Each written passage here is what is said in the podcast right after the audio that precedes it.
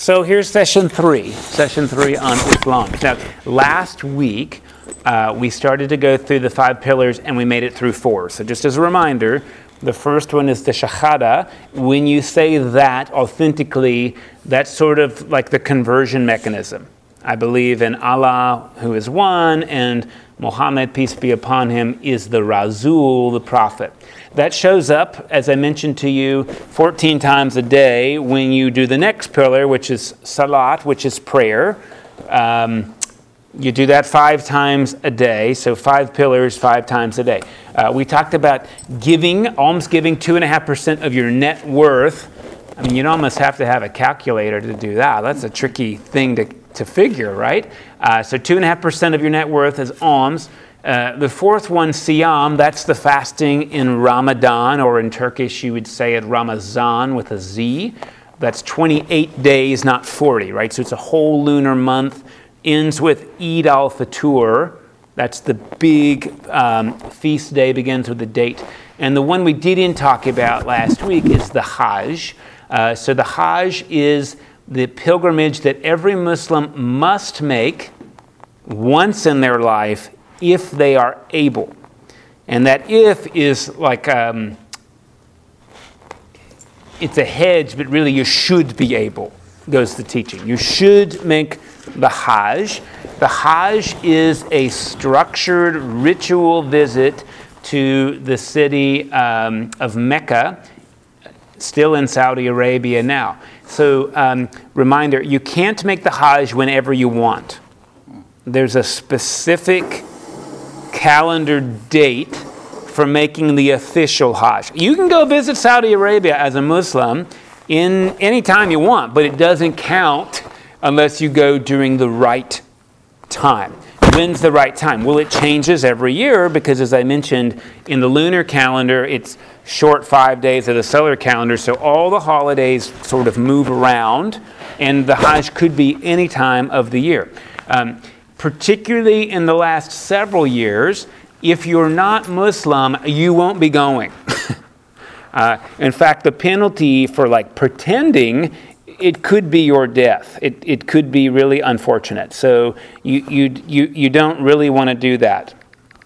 Uh, and you essentially need not just an American passport, you need a Muslim passport to be allowed. Now, Tim's lived in Saudi Arabia before, and Americans can go to Saudi Arabia to do work. But then, as now, if you're an American in Saudi Arabia, you do not have permission to move around freely. Well, uh, uh, uh, we did, because we lived in community, not in a, in a compound, but there are places we could go and that's it. That's what I mean. So if you live in an American community and you're probably there to do oil or food service for oil, let's just be honest, um, you're not permitted to drive to Mecca as an American unless you also have this Muslim passport. And you probably won't be going to Medina either. You kind of live in the American oil compound and immediate environs, but it's kind of dangerous still for you just to be trying to drive around Saudi Arabia. unless you've got the proper credentials. What they worry about, of course, is terrorism and defilement. These are the, these are the concerns with the holy places. Now, uh, you might know uh, something interesting, uh, since it's Black History Month still, that there was this guy that we now call Malcolm X, who uh, was relatively uh, militant. Like, initially was in favor of violence on behalf uh, of overthrowing white supremacy in the United States under the teachings of Elijah Muhammad. Um, curiously enough, Malcolm X went on the Hajj and came back advocating nonviolence.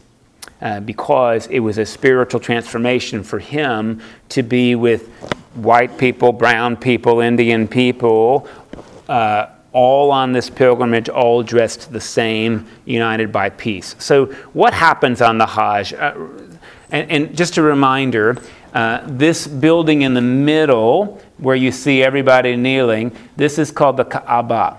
The Kaaba is the holiest piece of geography in Islam. This is where Ibrahim went to sacrifice the son of promise, Ishmael.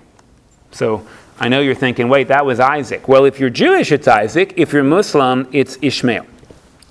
Um, so the Kaaba, I don't know if I see it, is like one of these bricks, but just one, and it is a black meteorite. The rest of the structure has been built up and now it's sort of draped, and it is vacant inside. Know, at one time, prior to the prophet, that's where all the idols lived. This was like the house of the idols. But reminder, when the prophet came in, um, in conquered Mecca from Medina, his first thing to do was smash all of them. So the Kaaba is empty, except there is like a prayer leader that lives in there and kind of tends to it. So, so uh, it's not like fancy. There's no like lavish bathroom or anything. I don't believe there's a restroom in it at all. It, it, there is somebody who, who lives in there, though. Kind of like a lighthouse keeper, if that makes any sense. Now, because Islam has, you know, more than a billion followers, you can imagine that when people go to make the Hajj, there actually may not be room for everybody. So you have to do this once in your life. And what do you live? 80 years. So what does that mean? There's theoretically 100 million people coming. That's not logistically possible, right? That's too many people. But it is possible that a million people descend on Mecca once a year. Um, Mecca is curious because, uh, as we talked about, and we'll talk about this more uh, a little bit later, um, mosques, like where you go to pray, they have to have two things. They have to have a dome and they have to have a minaret, which is the tower from which somebody does the call to prayer. Uh, the call to prayer reminder begins with Allah Akbar, God is great, therefore come and pray. And uh, Mecca has seven minarets, which means the most any other place can have is six. so you can't outdo Mecca. Now, Mecca is not a mosque properly because it has no dome. It Has no dome. Uh, but you do come, and as with the Dome of the Rock, it's a place where you circumambulate. In fact, when you show up on the Hajj, there's a few things that you do. Whether you're rich or poor, and I mean fabulously rich or extremely impoverished, you all wear the same clothes. So the first thing you do is you put on essentially a homespun white robe. If you're a man, you will shave your head as well as a sign of rebirth, right? Like you're going back to being a baby. So you're shaving all of your hair. And as, as I mentioned, this is the true equalizer. This is what was really compelling for Malcolm X is that there were billionaires next to people who were sponsored to get there because they couldn't pay their own way and they were dressed equally the same. And you're supposed to eat the same fare too, right? This is you will eat some food, but essentially it's a fast journey. Um, so initially you'll go and you'll um, you'll do the haircut. You'll get on the white garments, and women go too. Women go too. They don't have to cut their hair, but they also do wear the simple garment. They don't wear makeup. They don't wear jewelry. Like no, nobody is wearing anything but the white robe. Um, You'll circumambulate the Kaaba a number of times. You'll stop and make your prayer. Reminder that's like involves prostration, and you can see people on the ground doing it. And look how packed in they are. This is like exiting a football game for a week. so you'll circle, you'll see up here that people then go out to the valley and they camp in these tents. Now, the Saudi government has put them up, so you don't have to bring your own tent anymore but they're tents, and you sleep not on mattresses, but on very basic kind of cots or bed rolls. Reminder, you're going back to zero, so, so there's no Tempur-Pedic in, in Mecca. And the valley, of course, is in between the Kaaba and the mountain where Muhammad, peace be upon him, heard the words of Jibreel recite. Um, what do you do on, on, on the Hajj? Essentially, you are remembering the story by literally walking through its pieces. You're going to the place. You're wearing this holy garment. You're camping in the desert.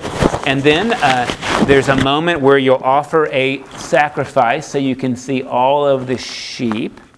So you do eat. You, you eat a lamb. And it's not like a pagan sacrifice where you're like burning censers and all that, but you, you, you sacrifice a sheep and you eat it. Right? This is pilgrim fare, is, is sheep and um, something like pita bread. And you'll see this guy bending down. Uh, you pick up some pebbles, and there's a point at which there's a pillar that represents Satan, and you're supposed to stone the devil. So you throw rocks at this pillar who represents uh, the force of evil. More about the force of evil in just a little bit. It's, a, it's an interesting bit. Um, again, you're, you're out there for, for quite a bit of time, and that is the Hajj. Now, we don't have something like this in Christianity, although you understand that pilgrimage is very old in Christianity. So, pilgrimage to Jerusalem, really old. Pilgrimage on Santiago de Compostela, right the way of St. James in Spain, very old. Couple pilgrimages uh, that happen in Ireland and, and England, right? You can make pilgrimage to Canterbury, where Thomas a Becket was martyred, right? Um, we don't really have any pilgrimages that are established in the United States, although sometimes you'll hear people will make a pilgrimage to the border, or they'll make a pilgrimage to Selma, right, for civil rights. Um, those are like nice things. And I just want to really contrast the difference. If you're Muslim, it's not nice, you have to do it. And if you make this pilgrimage, you. Um, come back and you're called a Haji, like one who has made the Hajj. You might wear a different color headscarf if you've done that. It's very honorable to have done it. Uh, and you might bring back a token with you because there is a well. If you remember the story about Hagar uh, going out into the desert, and there was a spring that God made, so that she and the baby wouldn't die. That well is called the Zemzum in Arabic, and it's still there. So this is like holy water. Now, in the church, we can bless that, right? But in Islam, it must come from this spring. So you drink it during the Hajj, but you probably also bring some home for your family and friends. Zimzum. You may have already said this, but how long is this journey? It's a week.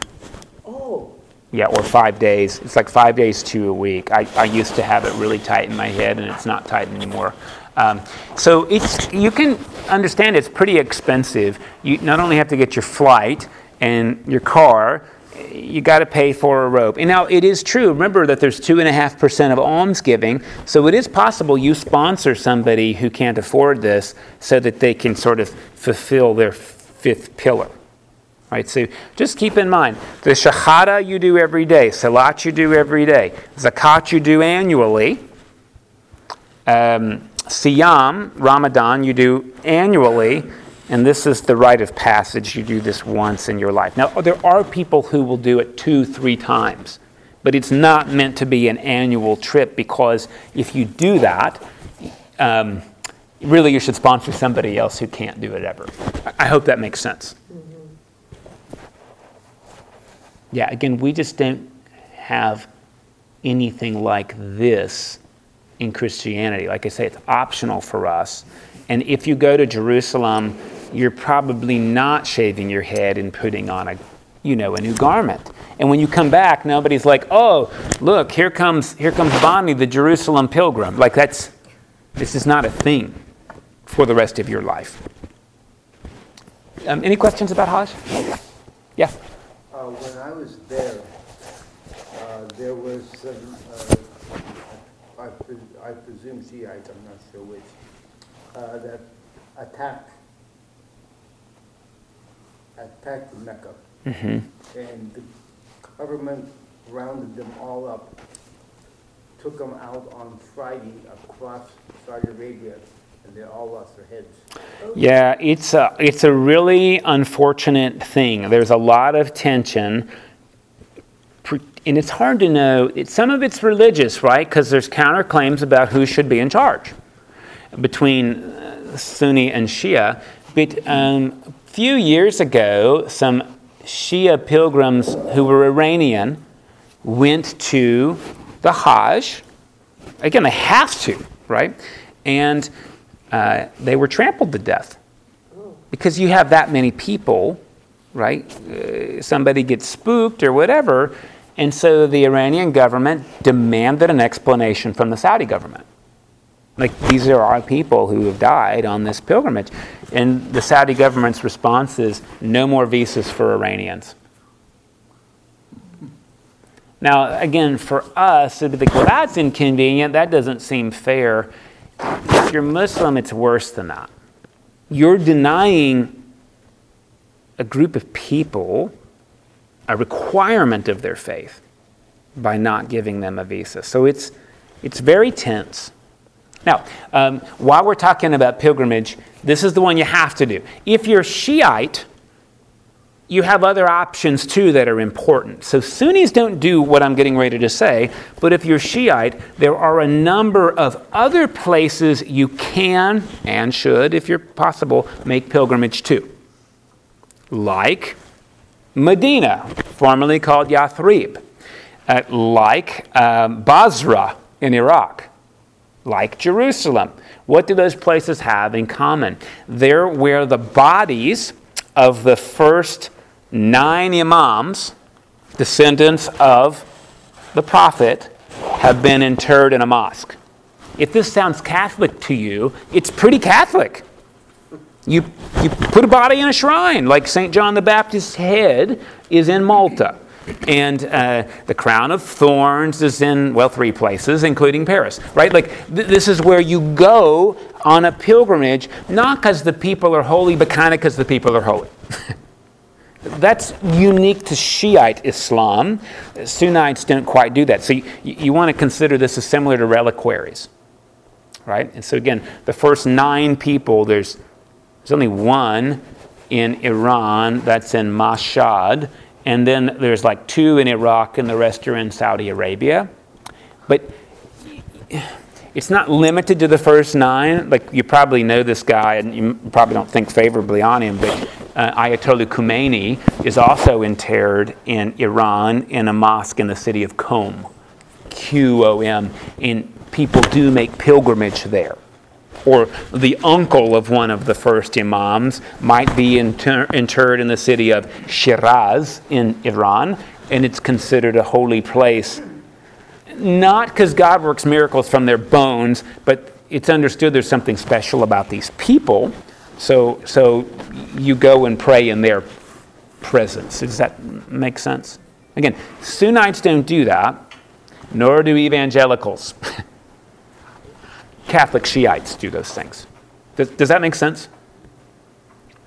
Um, do women, Yeah, now keep in mind if you're a woman, you'll be behind the men at all times because you're not going to bend over in front of a man.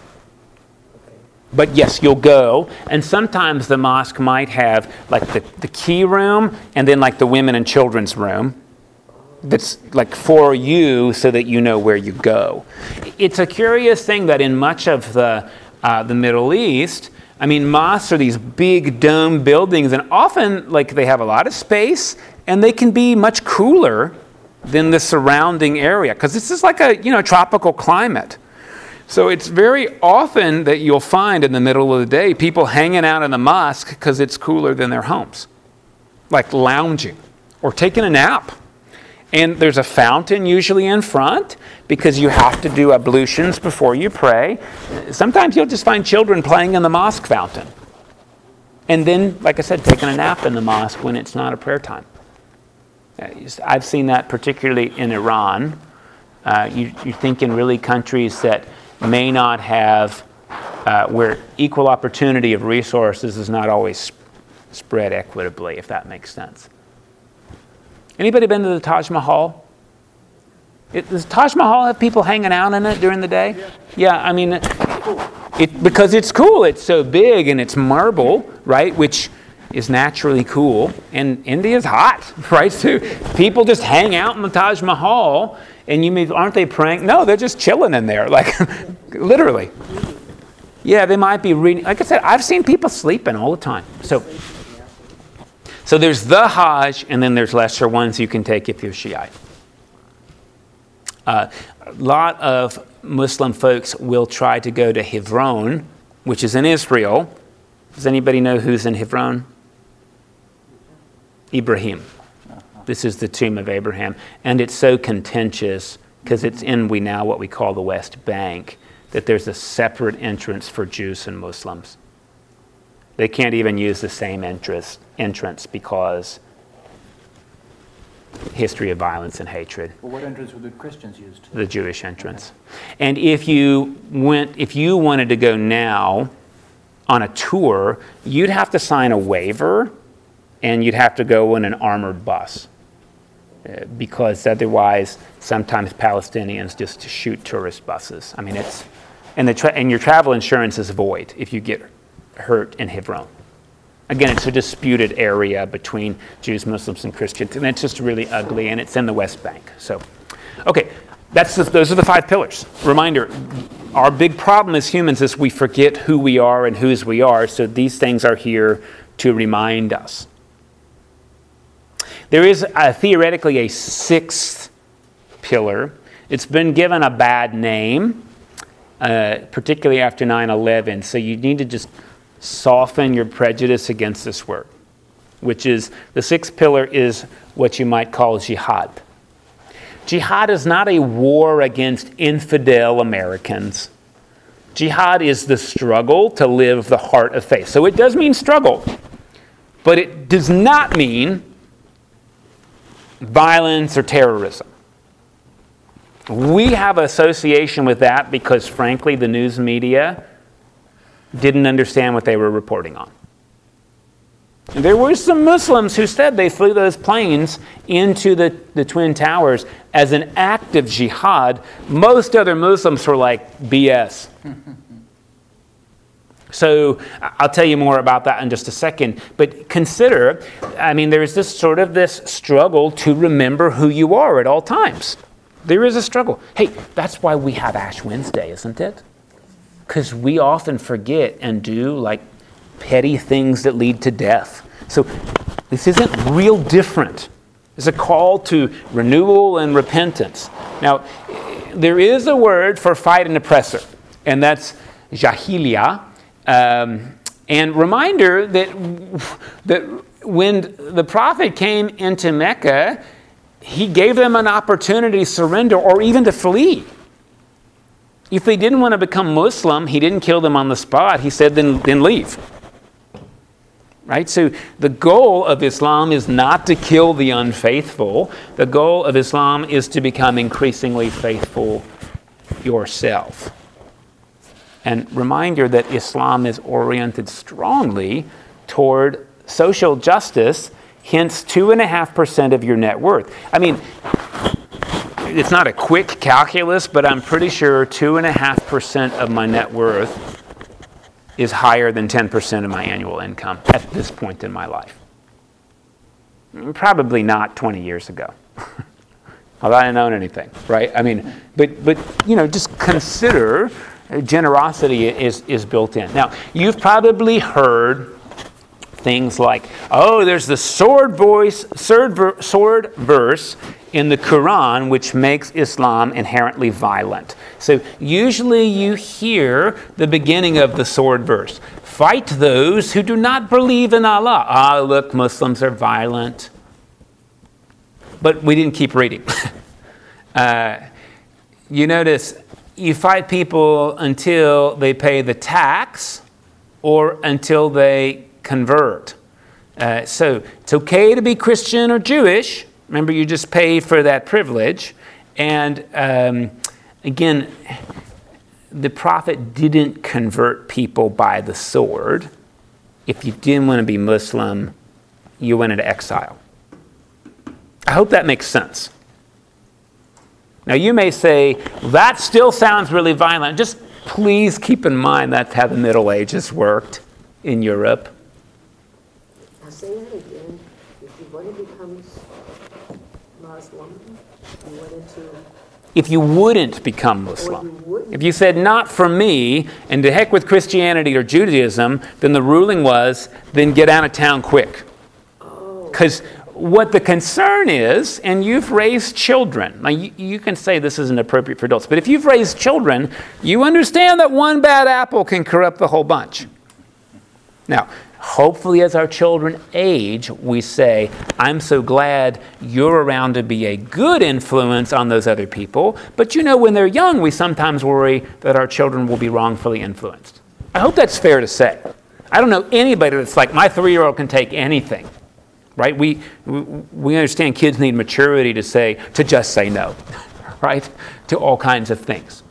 Uh, so, so sometimes we forget that 18 year olds hopefully have figured it out by now. Like, we don't shield children their whole life. Like, they need maturity and they need an ability to make their own decisions. Hopefully, we formed them in that because we didn't make them take an elevator, we gave them an escalator ride. I hope that makes sense. So, part of the struggle, right? Uh, part of the struggle uh, comes along a couple of things. So nobody quite knows why alcohol is prohibited. Like we don't have it in the Quran why Muslims cannot drink alcohol. Although the thought is that alcohol can dull your reasoning and make you more prone to fail at jihad. There's a story that says the prophet witnessed two drunk Muslims having a fight, and that's why the prophet was like, none of this. Right? Because when you were sober, you weren't fighting. So, to be clear, if you're Muslim, alcohol is haram, like, can't have it banned. Uh, I would go to parties in Saudi Arabia with Saudis, and the, the rationale that they use is that they could have their drink as long as when they went to prayer they were sober. Yeah, I mean, but the rule is none, ever. Right. And so, like in a country, and actually most of the Middle East, what you'll find instead of beer is like a malt beverage that is like O'Doul's, but even less alcohol. They taste fine. I mean, I love Iranian beer. Uh, there's no alcohol in it, but it tastes like beer soda. I mean, it's it's pleasant, and you know when it's hot outside, beer's actually a great restorer of electrolytes. Um, you know, there's this wine that's really famous in, from Australia called a Shiraz or a Syrah. That's the French word for Shiraz. It comes from a city in Iran called Shiraz. so Persians drank wine Muslims killed the wine industry. Um, I don't know how Saudi Arabia is handling this right now because I've seen ads for tourism to go to Saudi Arabia and they're getting these soccer league and they went to golf league and so I don't know how if you were in a compound. Yeah you could have some pork or alcohol in the compound as long as it didn't go outside the compound. That is like the truce they've made with Americans coming, same in Dubai, but then remember you're paying an extra tax for that privilege. Of course, people who live there say, I mean, you know, like they're not supposed to, but there are plenty of Muslims who drink alcohol and make it in their bathtub. I had a friend who lived in Kuwait, and he made bathtub liquor himself because you couldn't buy it in Kuwait at all. Uh, more tolerance for an American doing it than for a Kuwaiti. And yes, people break the rules, just like Christians break the rules. But there's a zero tolerance for alcohol in the Muslim world. If they were found making this Depends what country you live in as to what the consequence would be. In some countries, much more severe than others. I, I remember a friend of mine, he had some Saudis over to his house, and uh, he served them some wine. Yeah. When they went outside and they were walking, the religious police picked them up. Mm. They, they went back and picked up the guy that had given him the wine. He went to jail, he was caned, mm-hmm. sent home. Yeah, and caning is not like just to be really clear, caning is when a martial arts master hits you with a bamboo pole in the back about as hard as they can. I don't know if you remember the guy, the ambassador's kid in Singapore that was spray painting cars.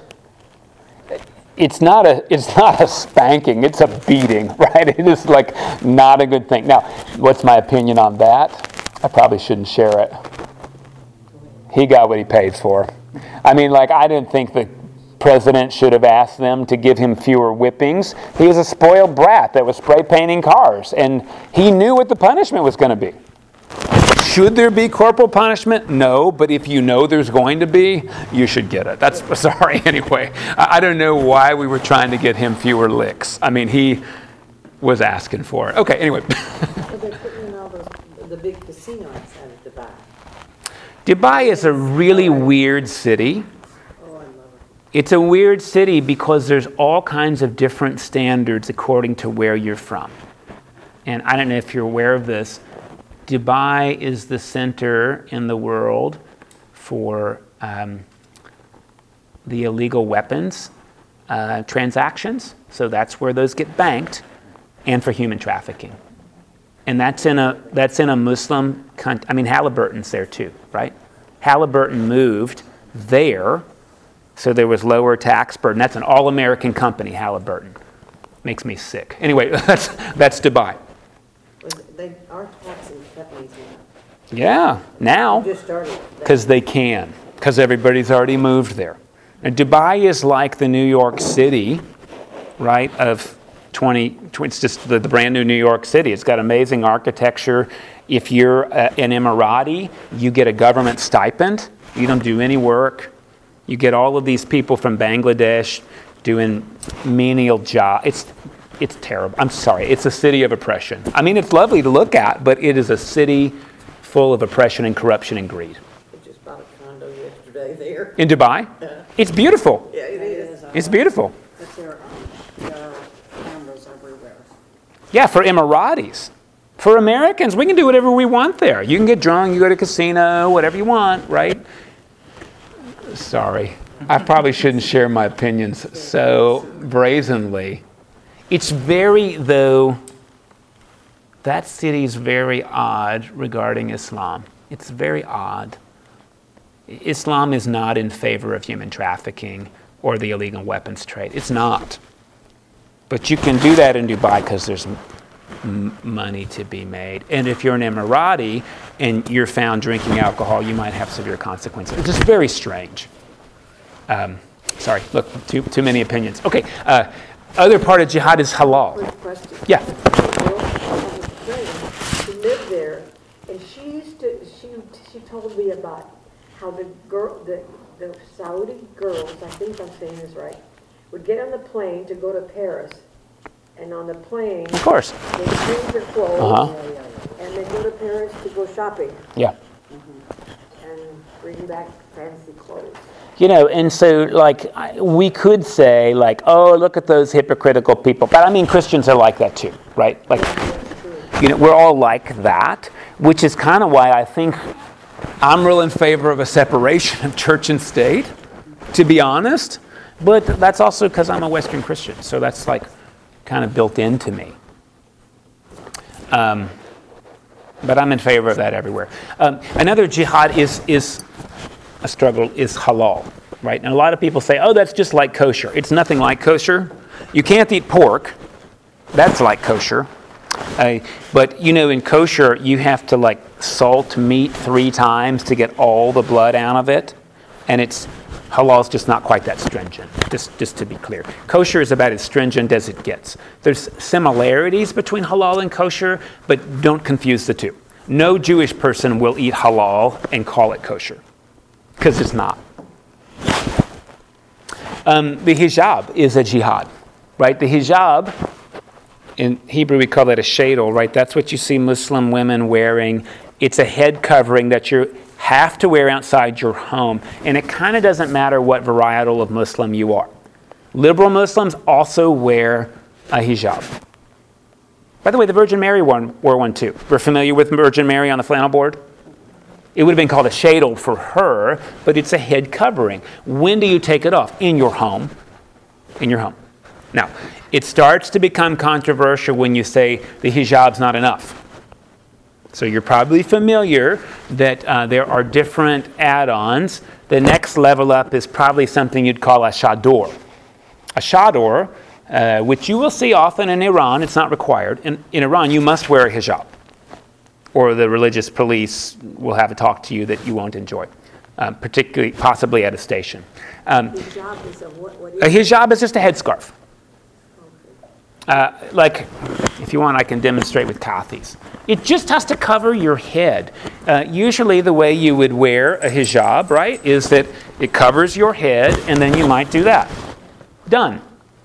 Right? It's a way of preserving modesty. Keep in mind, this comes from Judaism. Because if you're Jewish, the only time you let your hair down is on Shabbat, and you do it to your family. And this is why most Jewish women, to differentiate themselves from Muslims, don't wear a headscarf, they wear a wig, so that you can't see their hair. But they don't want to be confused with Muslims, so they wear a wig. Uh, Does this make sense what I'm saying? No. Well, your hair is just for your family. When I was, when I was Catholic, tradition. well, it's a woman's glory. And your glory belongs at home, not flouted. as a, as a kid growing up in eight, for the eight years I spent in Catholic school, we always covered our heads. Yeah. And there are Christians who do it too. If you're Amish, you cover your head. Yeah? You know about this? Some Mennonite women will do it. Um, uh, Seventh day Adventists might do that. Some Catholic women will do it. They'll wear a hat in church, particularly like a bonnet. Yes. So, so this, is, this is a thing. Now, what's my opinion? my opinion is that it's structural misogyny. But I'm also a westernized Christian who happens to think that giving women rules that you don't inflict on men is chauvinist and misogynistic. Now, it goes from the chador. The chador is a, a hijab that goes sort of down to the knees like a cape. So it's like a big, huge hijab. And you're probably familiar that some women in Afghanistan who had a lot of money in the 1970s, not poor women, rich women, went ahead and covered their face as well. That's called a burqa. They chose to do it at the time, they didn't have to. And now that's become enforced fashion in some branches of Islam. So there's nothing in the Quran that says women wear burqas. Nothing like that. But there are places in United Arab Emirates, in um, yeah, in Saudi Arabia and uh, Afghanistan? Afghanistan is mandated by the Taliban, right? Uh, Iraq, uh, Iran, Iranians do it if they want to. There's no government push on that. So it could be a local custom where they're from, but you don't have to do this in Iran. Um, and of course, the reasoning behind it is to protect a woman's modesty, which is interesting, right? And here's why I think it's got structural misogyny. If you say women are beautiful and they tempt men, who's the problem? The damn men. So men should wear eye masks. Same reason My own opinion. Now, there is some thought, and we've had this in Christianity too, and I, I know most Muslim people wouldn't do what I'm saying, but there is a thought that uh, women are irrationally always thinking about sex, so they're the problem. But again, that's structural misogyny, to be clear. Again, I, no Muslim people would probably like what I'm saying, but as a Westerner, that's my commentary on hijabs. France has a big problem. Of course they do. Because Fran- France, more than most any other European, well, I'd say more than any other European country, has the largest percentage of Muslims. And, like, you can't, and, and then this is like the other problem like, what about girls in PE? And that's where you get the burkini. Mm-hmm. And how do women compete in the Olympics? Well, they wear like fitted burqas in some countries. I'm not against women choosing what they want as long as they know it's a choice, right? But to mandate it just seems really hard on it seems hard to me. Particularly when men don't have to make any behavioral modification. In Iran, you'll often find that there are two different door knockers on a door. One is if there's a male visitor, and one if it's a female, so you know whether or not you need to put your thing on or not. That's actually kind of interesting. To think through. Every country kind of does this different, but hear that this is part of the jihad. And it's not just a jihad for women, it's a jihad for fathers and husbands because you have to protect your daughters and spouse. You have to protect their modesty. So if a woman goes out not wearing a hijab, shame on her, but you might get a beating too. Because that's your job to protect your assets. Is the hijab supposed to entirely cover the hair, or is that? It just goes over the top of your head. And like you know that a country, you can have some sense of the relative strictness based on how much hair the hijab covers. So if you're interested in knowing, in Iran, the religious police won't bust you if your hijab is showing half your hair. If you see them coming, you might pull it forward.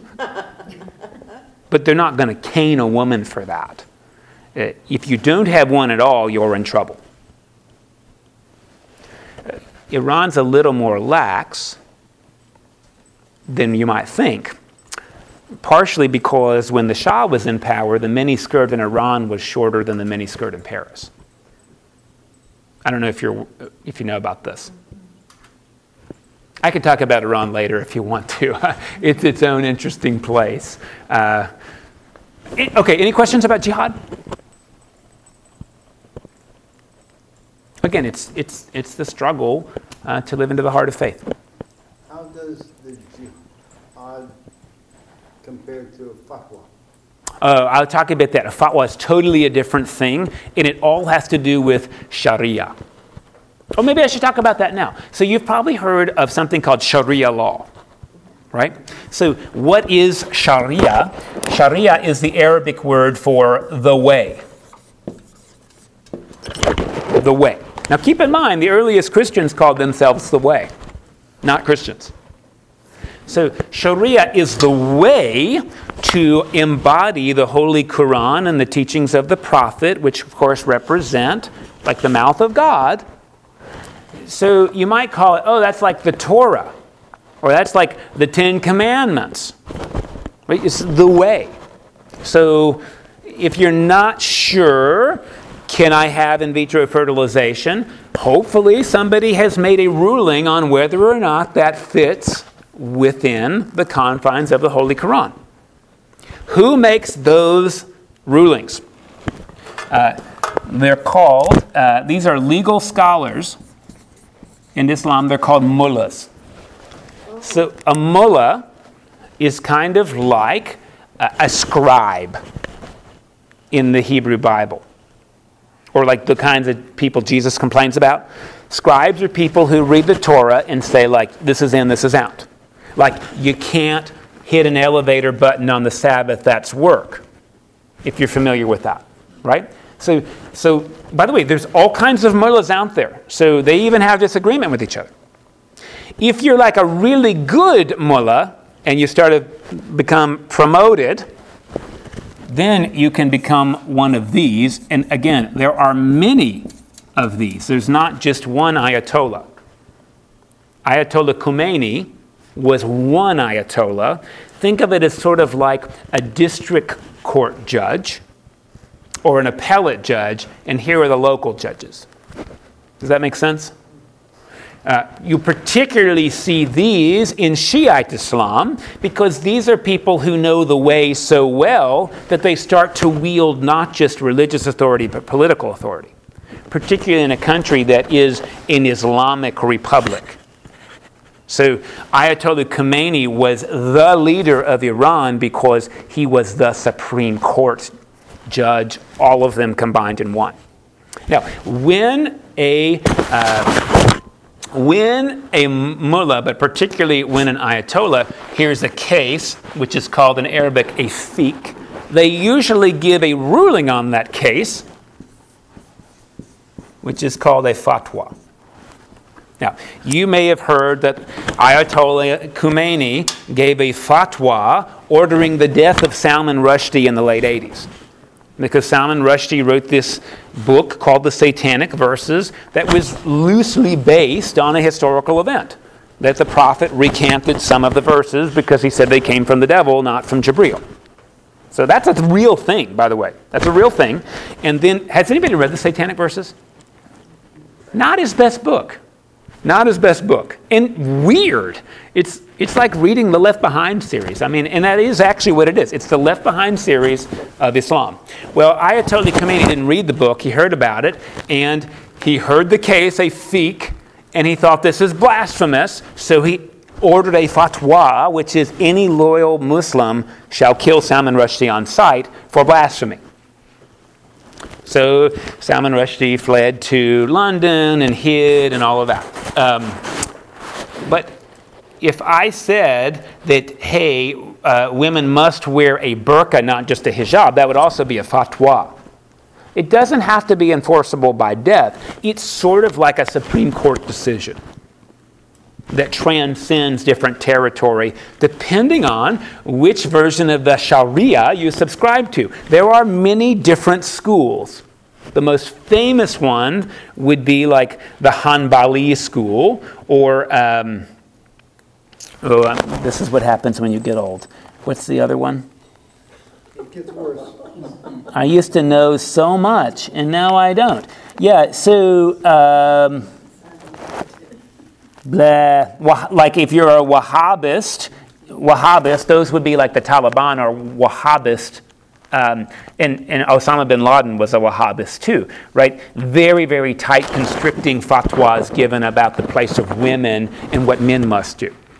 Compare that to, say, uh, Pakistan, who, parts of Pakistan, I mean, Pakistan elected a female prime minister. That would never happen in Afghanistan. That's because there's like a more dominant and different version of the Sharia. So when you hear Sharia law, don't think that there's one Sharia law. There's a few different ones.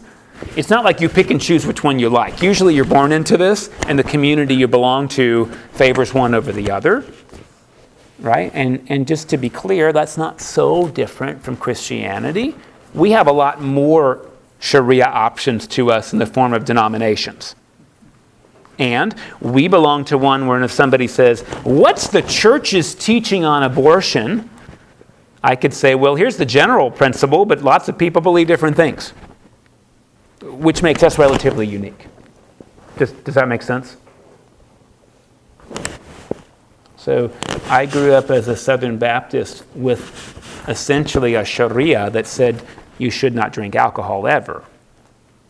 Evangelicals often share that perspective. You certainly would never have it at church. Just as an example of different sharias.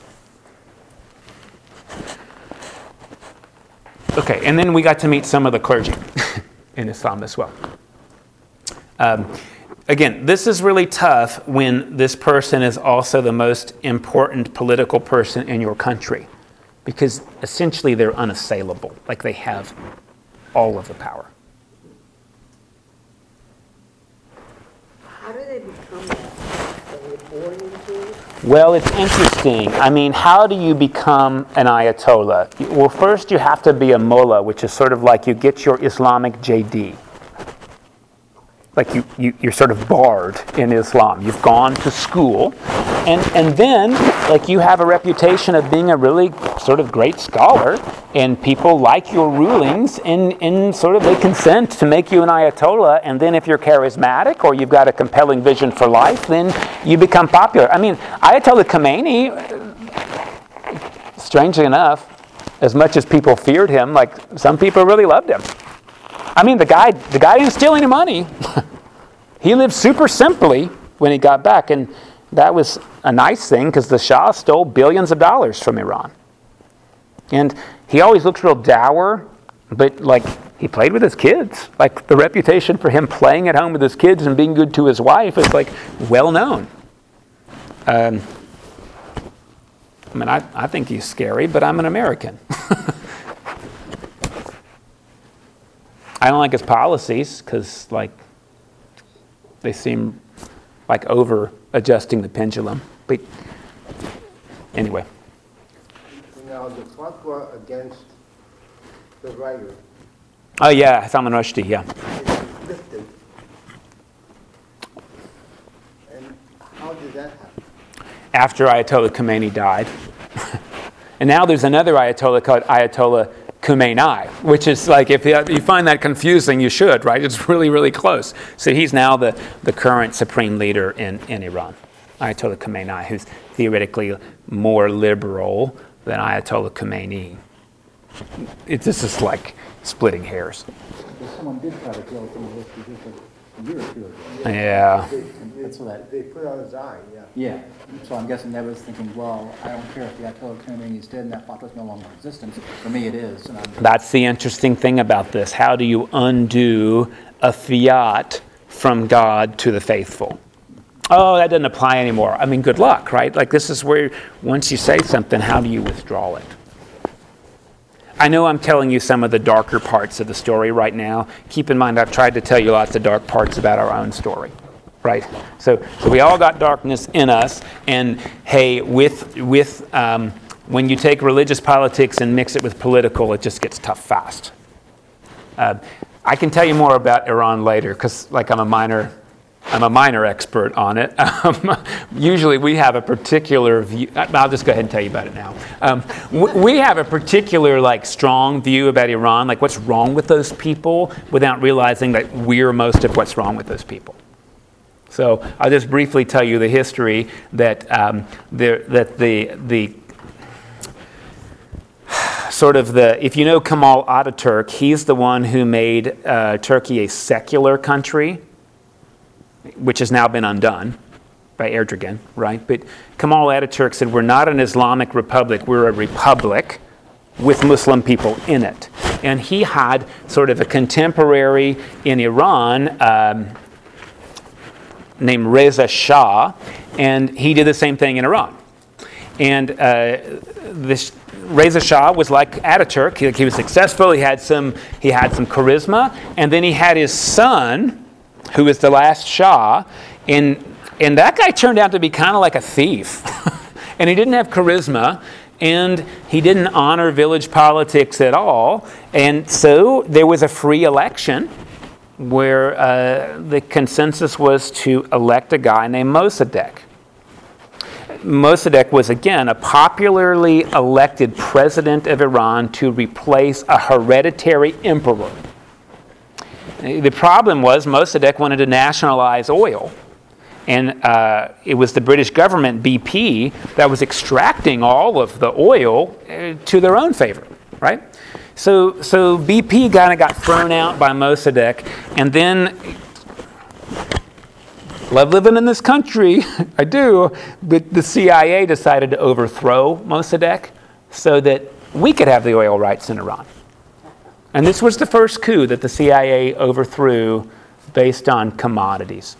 So we believe in democracy unless we can get a lot of money. This is how it works. Truly, you can read the story. So we overthrew Mossadegh and put the Shah back, the one the people didn't want, the one who was cruel and vicious and stealing from Iranians. We forced the Shah back on them.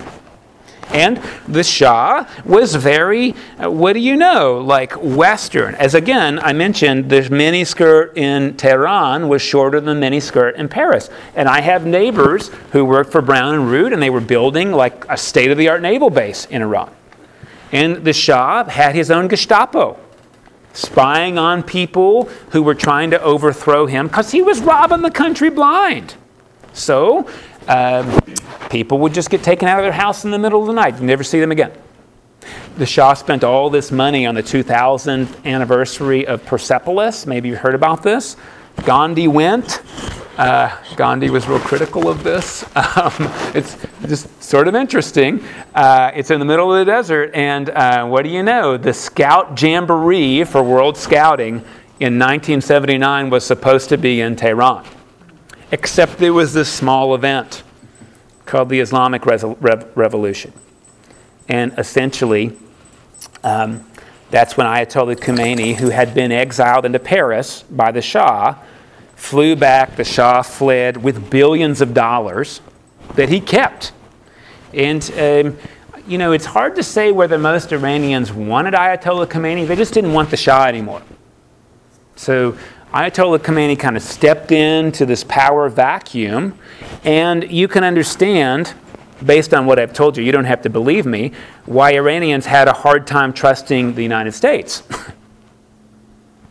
so that led to the whole U.S. Embassy thing, right? Where they took the U.S. Embassy hostage. I'm not saying that's an okay tactic, but you know, just give a little bit of thought that these are people who think they've been enslaved by the United States. So they're returning the favor, right? And um, Khomeini kind of lived on this anti American sentiment. Um, and, and that's kind of where we are today. Now, o- o- Obama kind of eased that up. So I was able to go under Obama. Like I went for uh, 10 days back in 2016, but there's, it's no good time to go now. Right? It's, it's not a good place to visit politically because of the whole nuclear sanctions, etc. Right? Why do they want nuclear weapons? So that they can't get pushed around by the United States, just honestly. You can say, well, we're not going to do that. Okay, that's fine. But if you're an Iranian, like, that's what you're afraid of. Why do they let this guy stay in power? Because last time they had a revolution, this is what they got, and they're worried it could be worse. Do most Iranians like this? No. No.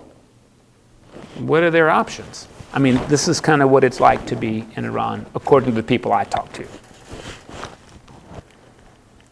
Do you still have friends back there? Nope. I have a few people who like were a tour guide, etc. Right, and this community has a lot of Iranians. Like Houston got a lot of them. People who work at NASA downtown. There's like five Iranian restaurants. I mean, again, at the time of the Shah, um, women could be anything in Iran, and this is still true. There's more Iranian doctors that are female than male today. So women's rights in Iran are pretty strong. I think I mentioned to you that if I were a solo woman traveler going to an Islamic country, the safest place for me is Iran. Because if a man touches me, he'll have his hand cut off. Well, I mean, that's a high penalty. I'll tell you, I've been to Egypt and I have people touch me and like grope me. It's super gross. And if I were a woman, it'd be even worse. Because there is an understanding that if somebody's not Muslim, you can kind of have your way with them because they're infidels, so they're kind of less than people. So, solo travel by women in many Middle Eastern countries, not, not a great plan. I'm just going to be honest. It's not because people there are worse. I mean, I'd say the same in Italy. I don't know if you've traveled in rural Italy. I mean, I had my butt grabbed, which is like anyway, yeah. So, so there. That's a little bit about Iran. Controversial, political. That's fine. Uh, but we, we, we are, as a country, we've we've meddled in things. We just need to be honest about that. I wish we would be honest and sort of say, "I'm sorry." I don't know that we need to like pay reparations, but it would be great if we just said, "I'm sorry," because we did that. We did it because we were thinking we were keeping the world safe. But let's be honest, there was a lot of money to be made a lot of money to be made. Yeah.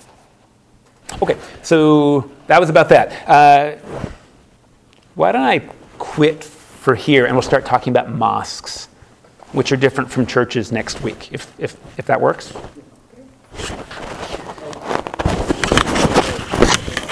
The, the Wahhabis? Yeah, I'm going to mention them more next time when I talk about different branches because there's Shiites and Sunnites, and then there's a couple of other branches. Yeah.